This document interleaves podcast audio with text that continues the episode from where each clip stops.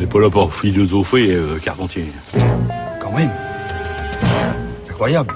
Bonjour Géraldine. Bonjour Adèle, bonjour à toutes et à tous. Pour votre journal de la philo aujourd'hui, vous, vous évoquez la foule. C'est Denis Salas, magistrat essayiste, qui m'en donne l'occasion puisque son livre La foule innocente est sorti tout récemment aux éditions Des Clés des Broueurs. Alors dit comme ça, le titre ne vous frappe peut-être pas, pourtant tout y est. La foule innocente n'est pas une formule évidente et même plutôt contre-intuitive au vu de l'histoire de cette notion. La foule, c'est plutôt la force, la violence, la fièvre, la passion, le crime. La foule, loin de l'innocence, c'est donc plutôt le contraire, c'est le mal, sauf, nous dit Denis Salas, sauf quand elle est attaquée. Le plan sec et le plan blanc déclenché à Nice cette nuit pour prendre en charge les nombreuses victimes de cette attaque sur la promenade des Anglais. Au moment euh, du feu d'artifice, un semi-remorque a foncé dans la foule très nombreuse pour ce 14 juillet. Il y aurait 73 morts selon un bilan provisoire et plus d'une centaine de blessés.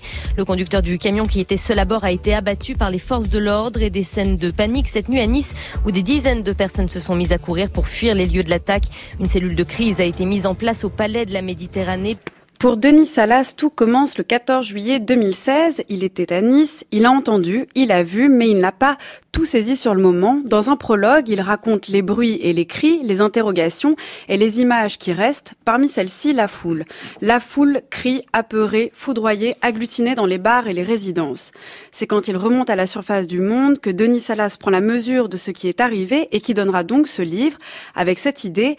Et si la foule n'était pas la criminelle anonyme que les penseurs en ont fait, mais une individualité paisible, inoffensive, solidaire.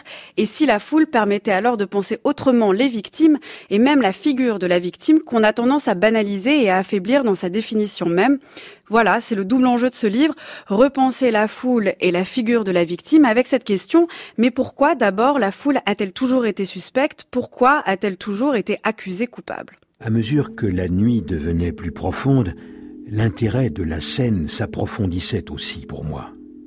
Le caractère général de la foule était altéré, ses traits les plus nobles s'effaçant avec la retraite graduelle de la partie la plus sage de la population, et les plus grossiers venant plus vigoureusement en relief à mesure que l'heure plus avancée tirait chaque espèce d'infamie de sa tanière.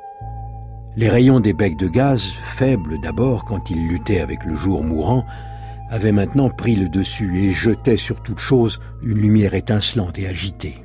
La foule, c'est communément ce qu'on définit comme une multitude de personnes rassemblées en un lieu et en un moment dont la force ne dure qu'un instant et dont le trait saillant est de ne pas en avoir, d'être anonyme, sans visage, sans personnalité.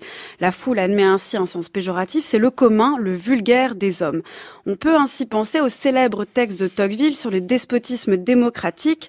Je cite, Je vois une foule innombrable d'hommes semblables et égaux qui tournent sans repos sur eux-mêmes pour se procurer de petits et vulgaires plaisirs dont ils emplissent leur âme. La foule ou le terreau du nouveau despotisme, Tocqueville l'écrit en 1840. Et c'est aussi en 1840 qu'est publiée la nouvelle d'Edgar Allan Poe, L'homme des foules, dont on vient d'entendre un extrait. Et dans cet extrait, le narrateur y suit la foule et ses hommes, un homme en particulier qui n'a d'autre particularité que d'être l'homme de la foule.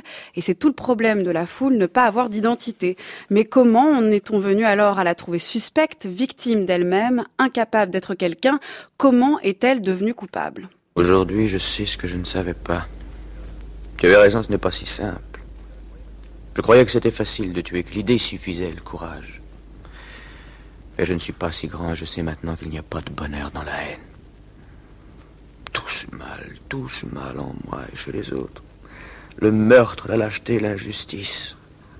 Ah, il faut, il faut que je le tue et j'irai jusqu'au bout, plus loin que la haine. Plus loin? Il n'y a rien. Il y a l'amour. L'amour, non, ce n'est pas ce qu'il faut. Ah, Dora, comment dis-tu cela, toi dont je connais le cœur Il y a trop de sang, trop de dure violence. Entre Tocqueville et les Justes de Camus, plus de 100 ans se sont écoulés. Entre-temps, Gustave Le Bon a écrit La psychologie des foules, Gabriel Tarde, L'opinion et la foule, et Freud, Une psychologie des foules et analyse du moi. Entre-temps, la foule a donc acquis une identité. Elle est devenue plus qu'un agrégat, mais toujours moins qu'un public. Elle ne fait pas rien, mais elle ne pense pas pour autant. Et c'est de cela qu'elle est coupable, d'avoir une identité, mais pas du tout remarquable. Paradoxalement, c'est l'absence de Tressaillant qui est alors remarquée, pointée, accusée, peut-être parce que tout est possible, elle peut être capable du pire ou cible du pire. L'uniformité inquiète, mais c'est quand l'inquiétude s'étend, s'uniformise, que l'on en vient enfin à écouter la foule. Et là, on aura envie d'écouter la foule de Piaf. qui la chante. Oui, c'est vrai. Ou Foule sentimentale. Et voilà, donc la foule est entrée en chanson. Pour La le fou- meilleur. Et on peut lire La foule innocente de De- Denis Salas, qui est paru aux éditions des Clés de Brouwer. Qui est beaucoup plus sérieux qu'une chanson, qui est absolument passionnant. Merci Géraldine. Votre chronique est à réécouter en ligne sur le site du Journal de la Philo.